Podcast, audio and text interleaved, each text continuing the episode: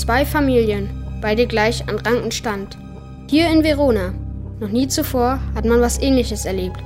Entfachen immer wieder alten Hass zu neuem Brand, bis immer wieder Menschenblut an Menschenhänden klebt.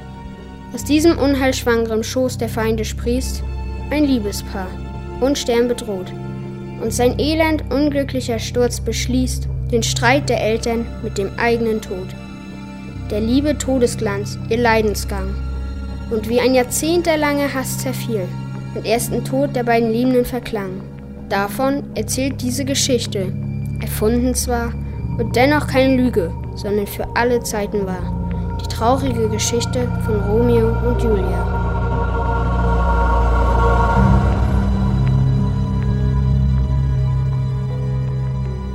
Lass ihn doch! Das hat doch gar keinen Sinn. Der checkt das sowieso nicht. Bringt doch nichts. Alles nur Gelaber.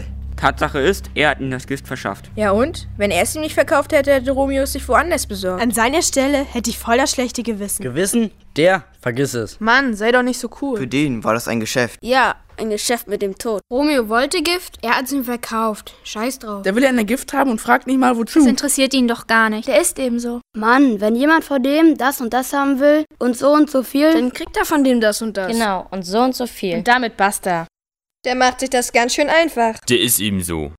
Irgendwie hat das ja auch sein Gutes. Spinnst du? Wieso das denn? Nachdem Romeo und Julia im Himmel waren, war hier unten erst einmal Ruhe. Ruhe? Was meinst du mit Ruhe? Na, Friede, Freude, Eierkuchen. Aber nicht lange. Was willst du machen, solange es diese beiden Familien gibt? Die Capulets und die Montagues. Die können sich eben nicht riechen. Konnten sie noch nie. Die haben sich schon immer die Köpfe eingehauen. Das wird auch so bleiben. Wenn die sich über den Weg laufen, gehen die sofort aufeinander los.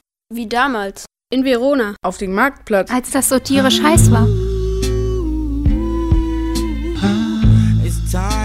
Ein paar von den Capulets hingen rum, haben sich gelangweilt, Sprüche geklopft. Ging natürlich nur um das eine. Ist ja klar, um den Streit von den beiden Familien. Ey Mann ey, das sag ich dir. Wenn mich einer von diesen abgefuckten Montagues auch nur anguckt, dann stecke ich ihm einen Kaktus in den Arsch, dass er zwei Jahre nicht mehr sitzen kann. Ei. Genau, Mann. Ich mach's noch härter. Ich popel ihm seine Augen aus und spiele Tischtennis. Hä? Oder ey, hier. Ich hab ne Idee. Wir fesseln ihn und werfen ihn in einen blutegelverseuchten See. Voll fette Ideen, ey. Hä? Und, und ob. Ei. Und dann knacken wir ihm seine Nüsse. Und dann kann er sich die in sein Müsli schütten. Ei. Aber was wirst du machen, wenn er von hinten kommt? Hä? Die Montagues, die werden wir nie wiedersehen, weil sie schon in der Hölle stehen. Geil, ey. Das reimt sich sogar, ey.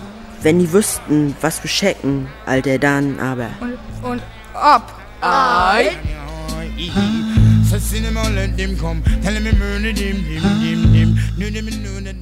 Sprüche eben. Und da kamen zufällig ein paar von den Montagues vorbei. Und dann ging alles ganz schnell. Einer der Capulets zeigt seinen Stinkefinger. Und nun war alles ein Schlachtfeld. Da war ja Romeo noch nicht dabei, oder? Nee, der war doch damals total neben der Spur. Der hat damals überhaupt nicht durchgeblickt. Wegen dieser Tusse, oder? Wie heißt sie nochmal? Rosalina? Genau. Immer dasselbe, oder? Wenn dich die dicke, fette Liebe krallt, dann macht sie dich fertig. Das heißt eine Liebe. Genau, Liebe. Was ist das schon? Gar nichts. Alles Hirngespinste, oder? Nicht immer. Manchmal. Ich liebe auf alles. Manchmal auf alles beides. Alles und nichts. Eine Feder aus Blei. Schwerer Leichtsinn. Ernste Spielerei. Eine giftige Arznei. Ein falsches Kuckucksei. Ein bizarres Chaos im Bauch. Wie ein Hauch. Von einem flirrenden Nebel. Aus durchsichtigem Rauch. Liebe, das ist eiskalte Glut. Kochend gefrorenes Blut. Zärtliche Wut. Liebe, die macht dich liebend gern verrückt. Zerstückt dich, zerpflückt dich, bedrückt dich, erstickt dich, wie ein Meer aus Tränen strömt. Dich und deinen Schmerz verhöhnen. Dich verwöhnen mit Qualen. In den höchsten Tönen. Dich zermürben und zermahlen. Auf dich einreden, dich betrügen. Weil sie nichts sind als Lügen. Als Lug und Trug. Ein Spuk. Der kommt und geht. Unverweht. Wie der Wind, der an dir vorüberzieht. Wie ein unsteter Planet. Ein glühender Komet. Der dir was vormacht, wird vergnügt. Dich vielfältig foltert. Maßlos zermartet. Dein armes Herz. Malträtiert. Angsaliert. Mit stechenden Stichen. Mit einem Sack voller Hiebe. Und du? Was machst du? Du bildest dir ein, das ist Liebe.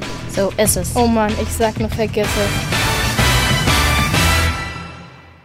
Aber Romeo konnte Rosalina einfach nicht vergessen. Weil er sich reingesteigert hat. Vielleicht hat er sie ja wirklich geliebt. Quatsch. Wieso? Kann doch sein. Und wenn schon? Auf jeden Fall wollte sie nichts von ihm wissen. Hat er sich aber nicht von beeindrucken lassen. Benvolio, sein bester Kumpel, hat versucht, ihm das klarzumachen. Was Sache ist.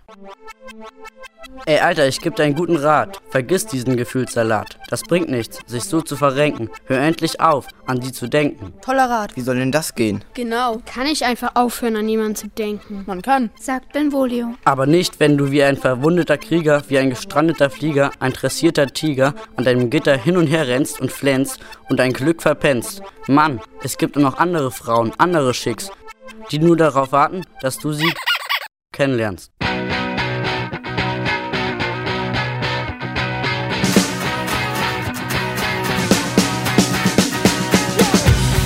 Da war doch diese Party am gleichen Abend bei den Capulets. Und da hat er ihn hingeschleppt. Wer? Der Benvolio. Den Romeo? Genau. Diese Capulets-Party sind der richtige Hammer. Da kommst du nur rein, wenn du maskiert bist. Warum das denn? Einfach so.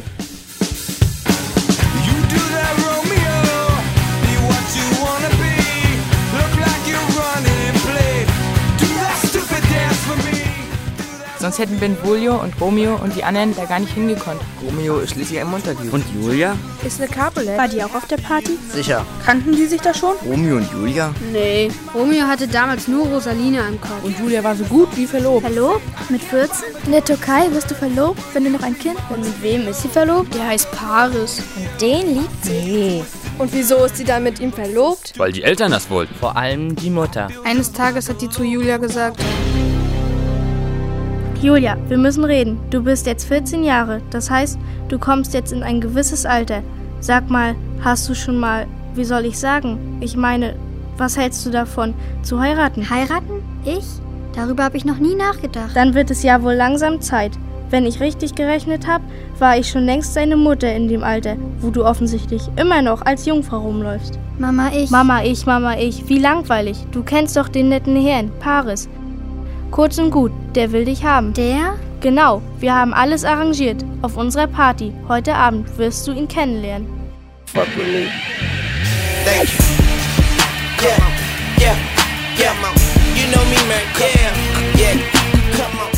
Romeo hat sich voll gelangweilt auf der Party.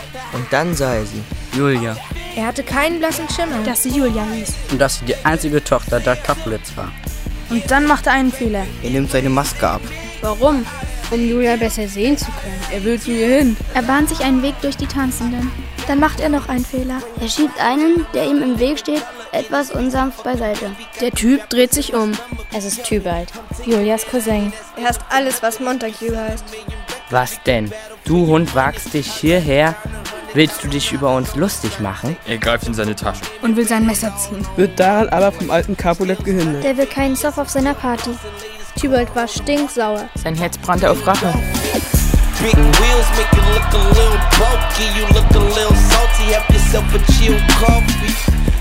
Romeo hatte sich inzwischen einen Weg zu seiner neuen Liebe gebahnt. Und dann steht er vor ihr. Mit leuchtenden Augen. Julia ist aus der Nähe noch hundertmal schöner. Findet Romeo.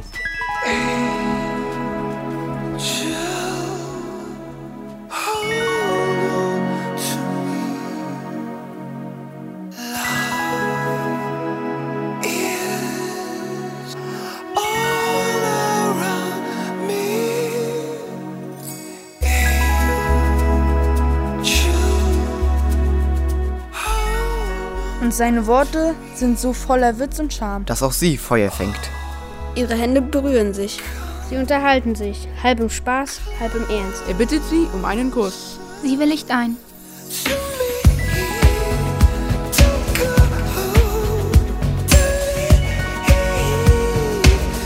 Julia, Schätzchen, ich hab dich schon überall gesucht.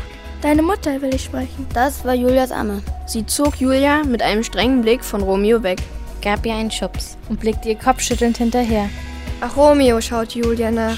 Bis sie im Gedränge verschwunden war.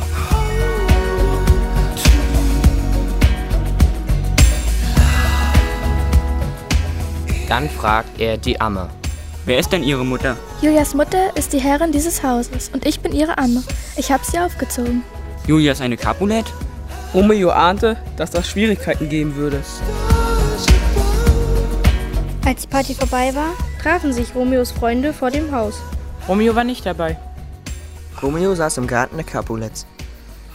Er überlegte. Er wollte Julia unbedingt noch einmal sehen. Dazu musste er zurück ins Haus. Das war nicht gerade ungefährlich. Er huschte im Mondlicht über knirschende Wege.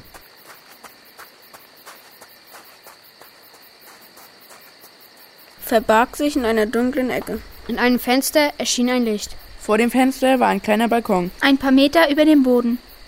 Das Fenster öffnete sich. Julia kommt auf den Balkon. Sie seufzt. Oh Romeo, Romeo, warum bist du nur Romeo? Sie hat inzwischen erfahren, dass Romeo ein Montague ist. Romeo tritt aus dem Schatten. Zuerst ist sie erschrocken. Doch als sie ihn erkennt, hat sie Angst. Dass man ihn erwischen könnte. Aber Romeo will nichts von Gefahr und Angst hören. Er strahlt sie an. Julia zittert. Nicht vor Kälte, sondern vor Aufregung. Romeo, sag mir, hast du mich wirklich lieb? So schnell? Die kennen sich doch erst ein paar Stunden. Natürlich war ihr das klar. Dass es viel zu schnell ging. So geht das eben manchmal. Pride can stand a thousand trials. The storm will never fall. Wie ein Blitz. Genau, der ist schon vorbei. Bevor man sagen kann. Ey, guck mal, es blitzt. Aus dem Haus, Geräusche. Es ist die Amme. Gleich, Amme, gleich. Die Amme war längst Mitwisserin. Romeo fängt an zu dichten. Am liebsten wäre ich ein Vogel, in einem Käfig, in deinem Zimmer. Dann könnte ich dir den ganzen Tag betrachten und würde für dich singen. Drauf, Julia? Dann wäre ich eine Katze, die dich auffrisst, vor lauter Liebe.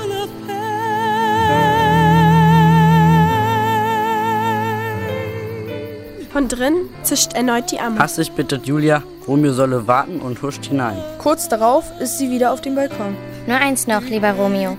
Wenn du es wirklich ernst meinst mit der Liebe und du willst, dass ich deine Frau sein soll und du mein Mann, dann gib mir morgen Antwort, wo und wann wir uns treffen können, um uns trauen zu lassen und uns so für immer und ewig zu verbinden.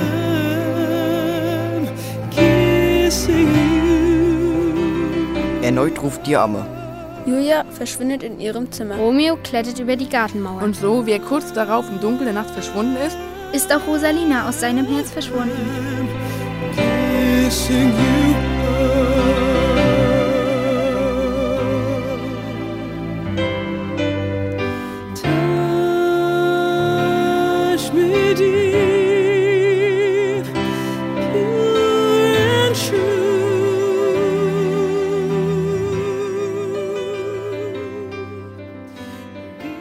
Sobald es hell ist, geht Romeo zu seinem Beichtvater, Pater Lorenzo. Der hat ein interessantes Hobby, ein Gewächshaus. Dort verbringt er seine ganze Freizeit. Zwischen seinen Früchtchen und Pflänzchen. Da drin, da denkst du, du bist im Urwald. Und da macht er seine Versuche. Mit dem Saft von den Pflanzen. Er trocknet Blüten und Blätter.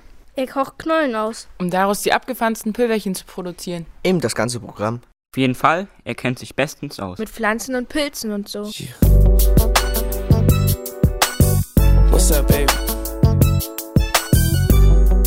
I ain't trying to never get my grown man, no. Am frühen Morgen taucht Romeo bei dem Pater auf. Lorenzo ist verwundert. Romeo, so früh schon auf den Beinen? Das kommt nicht oft vor. Romeo erzählt ihm, was passiert ist. Er bittet Lorenzo, Julia und ihn so schnell es geht zu verheiraten. Pater Lorenzo ist einverstanden. Sie verabreden sich für den Nachmittag. Da soll die Trauung stattfinden.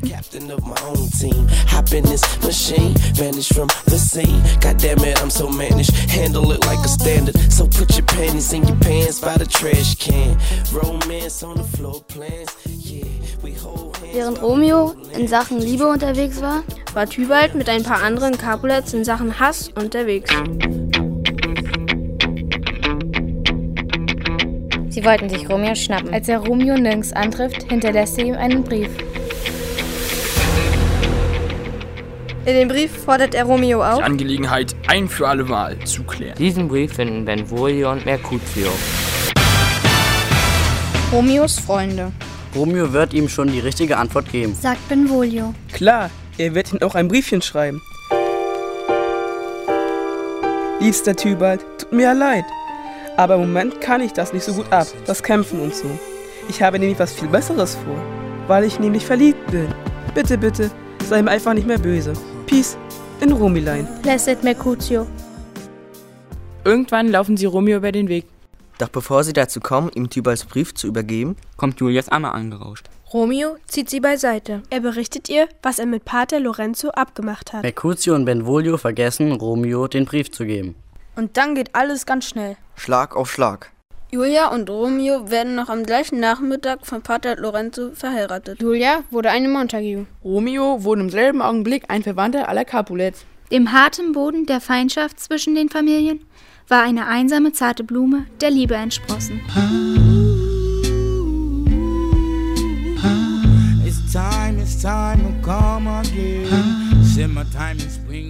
Es war wieder so ein heißer, schwüler Tag. Es roch nach einem schweren Gewitter. Den Veronesern kochte das Blut. Mercutio und Benvolio und ein paar andere Montagues hingen in einer Bar rum. Sie langweilten sich. Benvolio war nervös. Mercutio, komm, lass uns verschwinden. Mir ist das Pflaster hier zu heiß. Ich habe keinen Bock auf Stress mit den Capulets.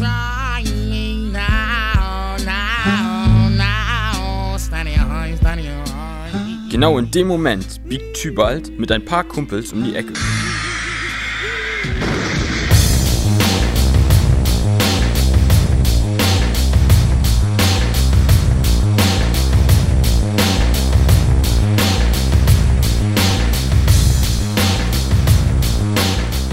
Er baut sich vor Mercutio auf.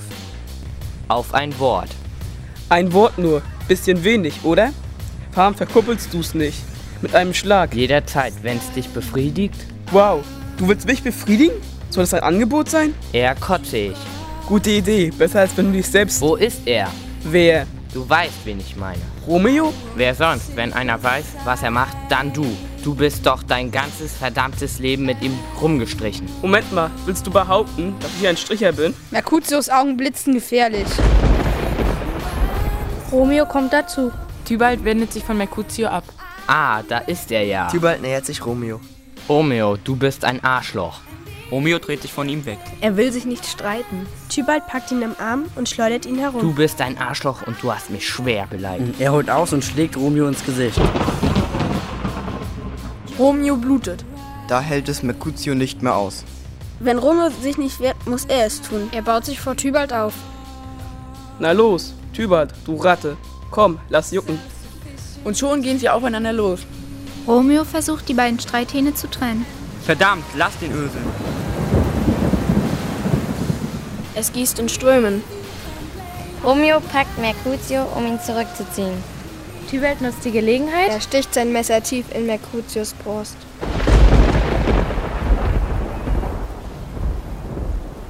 Mercutio stirbt. Tybalt und die anderen Capulets flüchten. Romeo rennt dem flüchtenden Tybalt hinterher. Er holt ihn ein. Stützt sich auf ihn. Schlägt wie ein Besessener auf ihn ein. Tybalt zieht erneut sein Messer. Doch Romeo ist schneller. Er zückt seine Pistole. Er hält sie Tybalt an die Stirn. Er drückt ab. Benvolio kommt dazu. Er starrt vor Entsetzen. Ach du Scheiße, Mann, hau ab. Wenn sie dich kriegen, bist du erledigt. Romeo wird klar, was er getan hat. An seinem Hochzeitstag hat er den Cousin seiner Frau getötet. Romeo flüchtet in die Kirche zum Pater Lorenzo.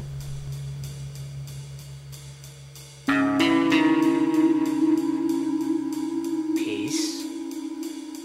I hate the word. As I hate hell. All Montagues. Der versteckt ihn. Pater Lorenzo hat gute Beziehungen zu wichtigen Leuten in Verona. Er erreicht, dass Romeo nur aus Verona verbannt wird. Romeo muss die Stadt sofort verlassen. Wenn er am nächsten Tag noch in Verona ist, ist er dran. Romeo will vorher unbedingt ein letztes Mal Julia sehen. Gut, sagt Pater Lorenzo.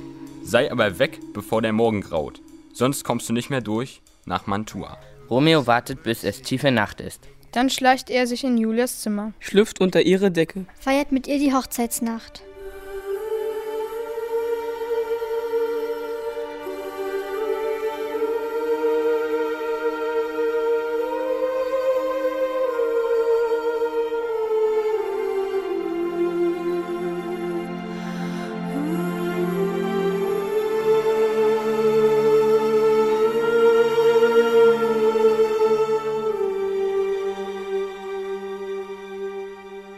Zur gleichen Zeit sitzen die Eltern von Julia mit diesem Paris zusammen. Sie überlegen, wie sie das mit der Hochzeit machen. Sie beschließen, dass die Hochzeit in drei Tagen sein soll.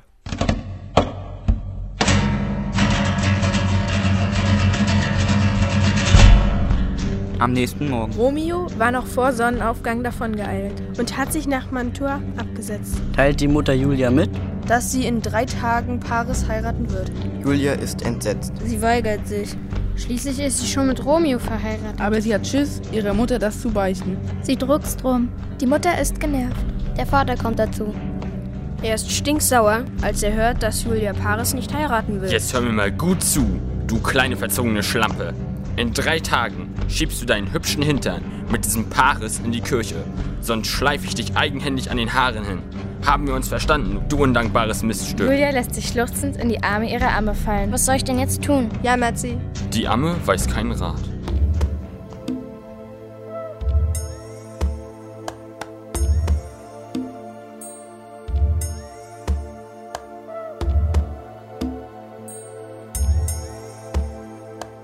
Jetzt blieb nur einer, an den sich Julia wenden konnte. Pater Lorenzo. Die hat größtes Verständnis für Julia. Er macht einen Plan. Er kennt nämlich einen Pflanzensaft. Wer ein paar Tropfen davon trinkt, fällt in einen todesähnlichen Schlaf. Und nach zwei Tagen wacht er unversehrt auch wieder auf. Lorenzos Plan ging so. Am Abend vor der Hochzeit, wenn sie allein ist, soll Julia das Gift trinken. Am nächsten Morgen wird man sie leblos auffinden und sie für tot halten. Pater Lorenzo will Romeo einen Brief schicken, damit er heimlich zurückkehrt, um dann mit Julia, nachdem sie aus ihrem Todesschlaf erwacht ist, gemeinsam aus Verona zu fliehen. Guter Plan. Klingt plausibel. Aber erstens kommt es anders, zweitens als man denkt und drittens steckt der Teufel im Detail. Vor allem, wenn ein Tod im Spiel ist. Und der war von Anfang an dabei. Nicht erst jetzt, wo er als scheinbar harmloser Scheintod daherkommt.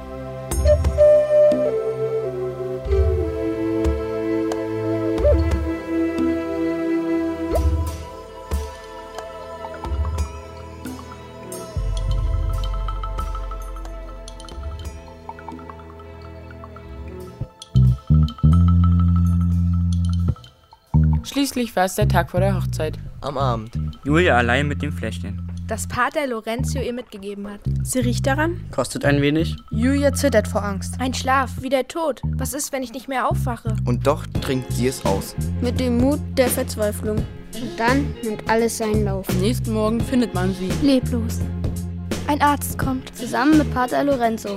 Man entdeckt auch die Flasche. Pater Lorenzo bestätigt, dass es sich um Gift handelt. Damit war die Sache klar. Julia hat sich das Leben genommen. Sie wird in der Kirche aufgebahrt. Eine große Trauerfeier findet statt. In Windeseile spricht es sich in Verona herum. Auch die Montagues bekommen alles mit. Und Romeo? Eigentlich hätte er schon längst den Brief von Pater Lorenzo haben müssen, wo alles über Lorenzos Plan drinsteht. Hat er aber nicht. Niemand weiß, warum der Brief nie in Mantua angekommen ist.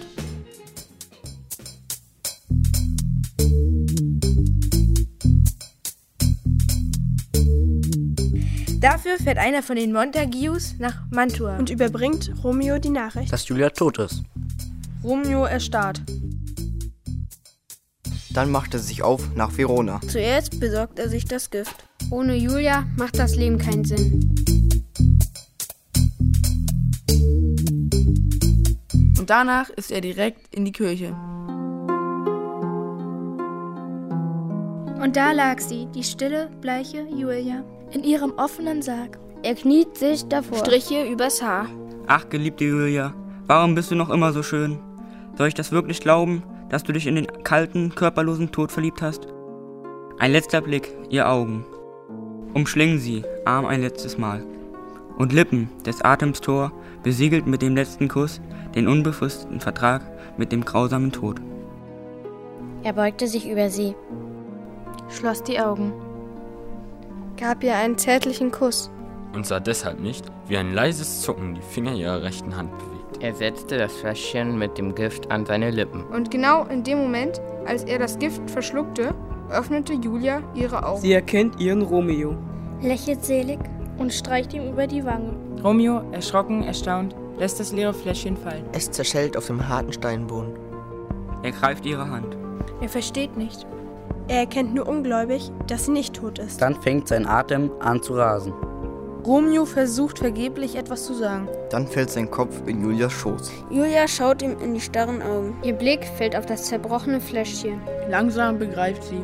Und während sie ihn küsst, rinnen ihre Tränen über ihre Wangen, versickern in seinen schwitzenden Haaren. Ein letztes Mal zuckt Romeos Körper. Dann fällt es schlaff in sich zusammen. Er ist tot. Julia schreit auf. Gellend, vor Schmerz und Verzweiflung. Dann ist es totenstill. Sie sieht seine Pistole. Sie nimmt sie behutsam in ihre Hand, betrachtet sie voller Furcht. Kämpft mit ihrer Angst. Führt den Lauf langsam an ihre Schläfe. Sie schließt die Augen. Dann drückt sie ab.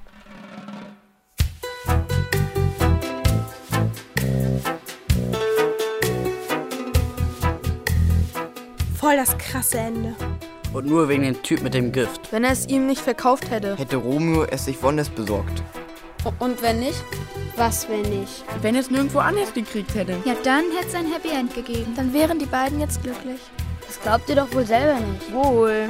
So wie die beiden sich geliebt haben. Genau, die wären zusammen glücklich gewesen. Bis an ihr Lebensende. Quatsch, es gibt gar keine glückliche Liebe. Wer sagt das? Das ist so. Das glaube ich nicht. Bei Romeo und Julia, da hätte das geklappt. Naja, vielleicht eine Zeit lang, am Anfang. Aber sowas vergeht. Schneller als man denkt. Wenn Julia erstmal Kinder gekriegt hätte. Und wenn der graue Alltag so schlägt. Irgendwann hätten sie angefangen, sich anzuöden. In einer Tür gezapft. Hör auf. Wieso? Das will ich nicht hören. Eine Geschichte mit so einem Ende, das ist ja noch schlimmer. Und was mit den beiden Familien? Den Montagues und den Capulets? Was soll mit denen sein? Da war erstmal eine ganze Weile Ruhe. Aber irgendwann ging es bestimmt wieder los. Die konnten sich einfach nicht riechen. Sowas ändert sich nie. Irgendwann, als sie sich mal wieder über den Weg gelaufen sind, sind sie garantiert wieder aufeinander los. Wie damals in Verona. Auf dem Markt. Als das so tierisch heiß war. Ein paar von den Capulets rumgingen. Und sich gelangweilt haben und Sprüche geklopft. Wie damals in Verona. Sind sie garantiert wieder aufeinander los. Als das so tierisch heiß war. Auf dem Marktplatz. Und sich gelangweilt haben. Als ein paar von den Capulets rumgingen. Sind sie garantiert wieder aufeinander los. Wieder aufeinander los und sich gelangweilt haben. In trüber Trauer dämmerte ein neuer Morgen. Die graue Sonne verbarg vor Kummer ihr Gesicht. Und manche quälten Schuldgefühle, andere Sorgen. Ob der Tod der beiden wirklich Frieden brächte oder nicht. Die Antwort? Vielleicht steht sie da oben, in den Sternen. Wer weiß das schon. Eins bleibt jedoch für alle Zeiten wahr. Dass niemals etwas so Trauriges geschah, wie die Geschichte von Romeo und Julia.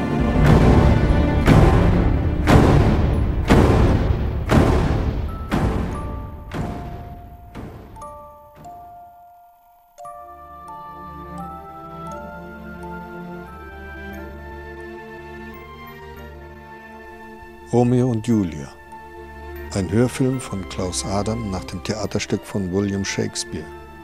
Erzählt und gespielt von der siebten Klasse des Gymnasiums in Grimmen. Produktion Jugendhaus Alte Molkerei, Bad Sülze, zweitausendsieben.